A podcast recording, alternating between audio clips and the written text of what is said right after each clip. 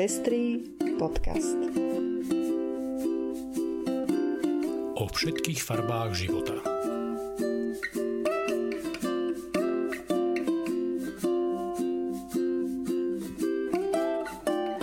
Vítame vás pri 29. vydaní Pestrých správ. Toto sú informácie, ktoré vám dnes prinášame. Neexistencia jasnej a predvídateľnej právnej úpravy tranzície je porušením dohovoru. Minister Krajniak pokračuje v útokoch na rodovú rovnosť. Európsky súd pre ľudské práva opätovne zdôraznil záväzok štátov zabezpečovať efektívnu ochranu pred nenávistnými trestnými činmi. Podľa správy Human Rights Watch bol Trump pohromou pre dodržiavanie ľudských práv. Poslanec Olano chce opäť obmedzovať práva žien. Nový americký prezident otočil kormidlo smerom k medzinárodnej spolupráci. Upozorňujeme, že v dnešnej časti Pestrých správ sa objavuje aj opis násilného činu. Ja som Lucia Plaváková. A ja som Ondrej Prostredník. Nájdete nás aj na portáli Patreon. Ďakujeme všetkým, ktorí nás už cez tento portál alebo akokoľvek inak podporili. Ak nás chcete aj vy podporiť pri šírení osvety v oblasti ľudských práv a ochrany menšín, nájdite si náš profil na patreon.com. Srdečná vďaka a príjemné počúvanie. Prípade X a Y proti Rumunsku Európsky súd pre ľudské práva rozhodol, že Rumunsko porušilo právo na súkromie zakotvené v článku 8 dohovoru tým, že nezabezpečilo jasnú a predvídateľnú právnu úpravu pre právne uznanie rodovej identity.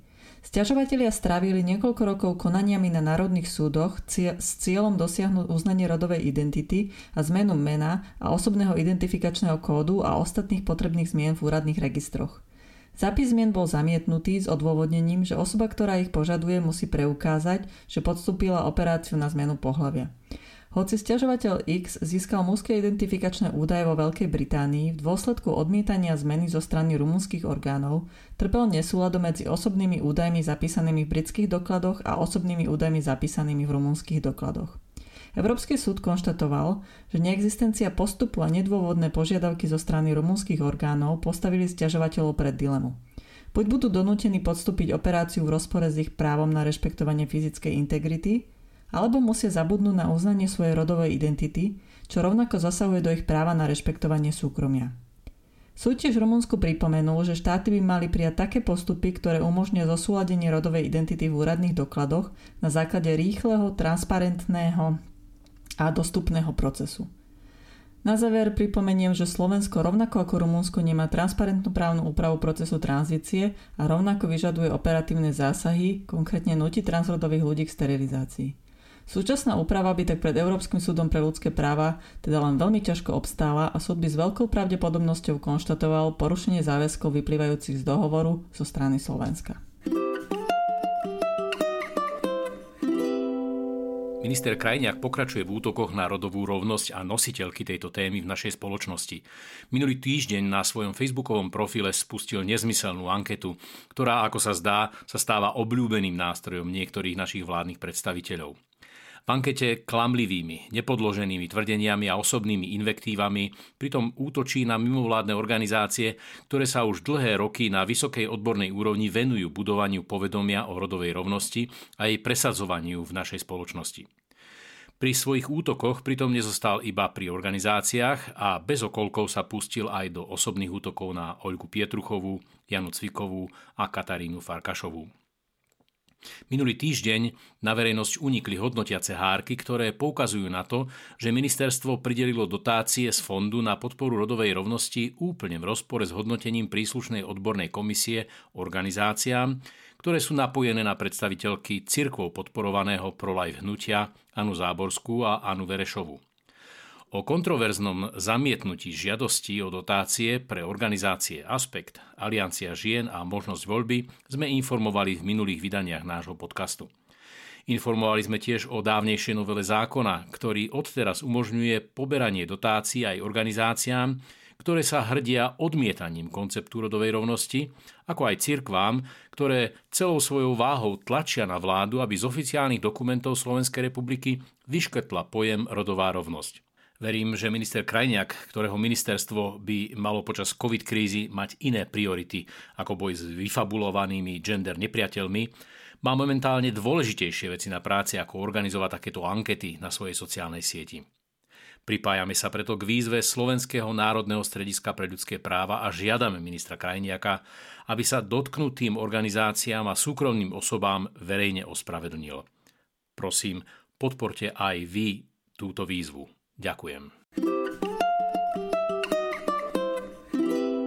Európsky súd pre ľudské práva rozhodol v prípade proti Chorvátsku, predmetom ktorého bola stiažnosť Pavly Sabalič. Namietala nedostatočnosť konania chorvátskych orgánov pri vyšetrovaní homofóbneho útoku voči nej.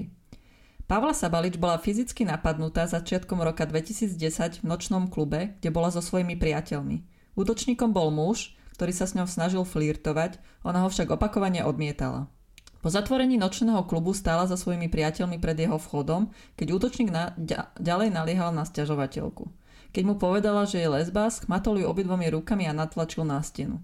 Následne ju udieral po celom tele a keď padla na zem, pokračoval v kopaní. Útok bol oznámený policie a tá identifikovala útočníka, ktorý bol následne aj vypočutý.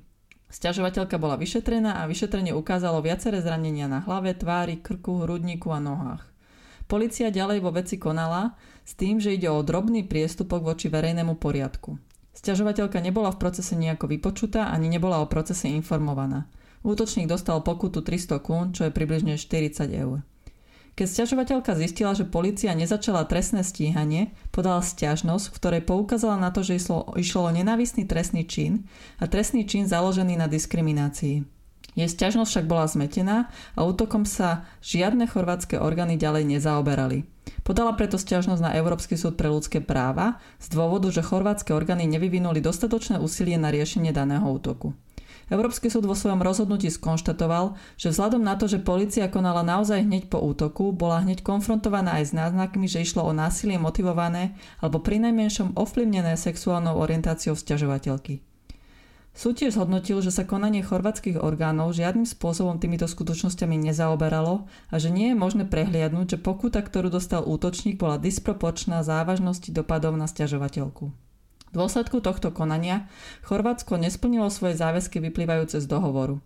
Európsky súd preto jednohlasne rozhodol, že Chorvátsko porušilo záväzok štátu zabezpečiť, aby nikto nebol podrobený neludskému alebo ponižujúcemu zaobchádzaniu alebo trestaniu spojení so zákazom diskriminácie. Veľmi oceňujem, že Európsky súd pre ľudské práva kontinuálne rozhoduje v obdobných konaniach v prospech vyššej miery ochrany pred nenávisnými trestnými činmi a riadneho potrestania ich páchateľov. Donald Trump, ktorému minulý týždeň skončil prezidentský mandát, bol pohromou pre dodržiavanie ľudských práv v USA a vo svete. Pri predstavení výročnej správy organizácie Human Rights Watch to minulý týždeň vyhlásil jej šéf Kenneth Roth. Uplynulé 4 roky poznačila Trumpová ľahostajnosť a často aj nepriateľské prejavy voči ľudským právam. Podpísal sa pod to, aby v zadržiavacích centrách pre migrantov násilne oddelovali deti od ich rodičov Podnecoval nenávisť voči menšinám a zatváral si oči pred systematickým šírením rasizmu viacerými hnutiami hlásiacimi sa k nadradenosti bielej rasy. Trumpova ľahostajnosť k dodržiavaniu ľudských práv mala negatívny dopad aj na politiku USA v zahraničí. Podľa Rotha vyznievali Trumpové kritické slová na adresu Venezuely, Kuby či Iránu pokrytecky a minuli sa účinku, keďže zároveň svojimi vyhláseniami pochleboval Rusku, Saudskej Arábii či Izraelu.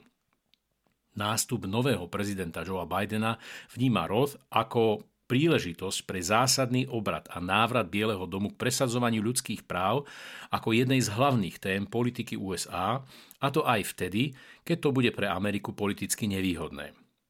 Ja len dodám, že vo svetle tejto správy je ešte smutnejší pohľad na tých slovenských politikov, ktorí na otázku, koho by volili v amerických prezidentských voľbách, s menšími či žiadnymi výhradami podporili pohromu pre ľudské práva Donalda Trumpa.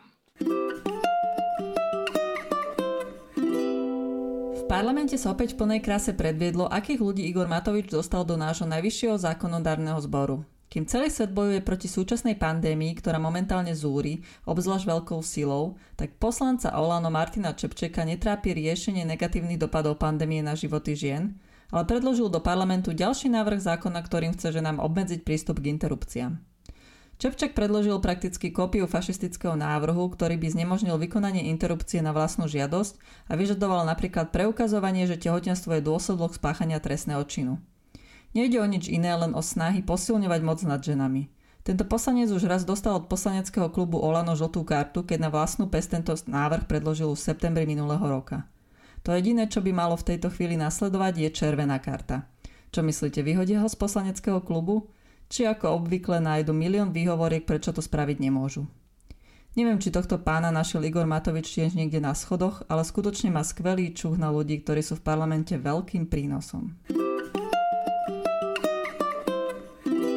Pachuť, ktorá zostáva po odchode Donalda Trumpa z oválnej pracovne Bieleho domu, sa postupne rozplýva. Nový prezident Joe Biden totiž hneď v prvý deň svojho úradovania otočil kormidlo USA späť smerom k medzinárodnej spolupráci, ktorú jeho predchodca tak tvrdošíne sabotoval a veľkosť Ameriky videl v jej izolácii od zvyšku sveta. Ako jeden z prvých prezidentských aktov podpísal Biden opätovné pristúpenie USA k Parížskej klimatickej dohode a to je skvelá správa pre našu planétu. Medzi 17 dekrétmi, ktoré nový prezident podpísal v deň svojej inaugurácie, je aj opätovný vstup USA do Svetovej zdravotníckej organizácie, zrušenie zákazu pre vstup cudzincov z väčšinovo moslimských krajín alebo zastavenie výstavby múru na americko-mexickej hranici. Za najdôležitejší z medzinárodno-politického hľadiska sa však považuje práve Bidenov podpis pod opätovný vstup USA do Parížskej klimatickej dohody, ktorá zavezuje krajiny po celej planéte k odvážnym klimatickým cieľom. Spojené štáty ju prvýkrát podpísali v roku 2016. O rok neskôr z nej však USA pod vedením Donalda, Donalda Trumpa vystúpili. Hlavným cieľom Parížskej dohody je udržať oteplovanie planéty pod 2 stupňami Celzia v tomto storočí v porovnaní s predpremieselným obdobím a dosiahnuť uhlíkovú neutralitu do roku 2050. Bidenov tým, zaoberajúci sa klimatickou krízou, je najväčším v histórii USA a naznačuje, že s budúcnosťou planéty to ozaj myslí vážne. Stredu 27. januára si môžete pozrieť online inscenáciu žiaček a žiakov zo základnej školy Karloveska 61, ktorú pripravujú pod vedením organizácie Postbellum v rámci projektu Divadlo pamäti. Inscenácia bude mať premiéru pri príležitosti Medzinárodného dňa pamiatky obetí holokaustu. Pri príležitosti Dňa pamiatky holokaustu môžete sledovať aj online diskusiu s témou Čo znamená holokaust pre Slovensko. Pripravilo ju dokumentačné stredisko holokaustu s historikmi Hanou Kubátovou a Jánom Hlavinkom. Moderovať bude Sonia Ďarfášová. Livestream si môžete pustiť na Facebooku dokumentačného strediska holokaustu v stredu 27. januára o 15.30. A to je už všetko z dnešného vydania Pestrých správ. Do počutia o týždeň.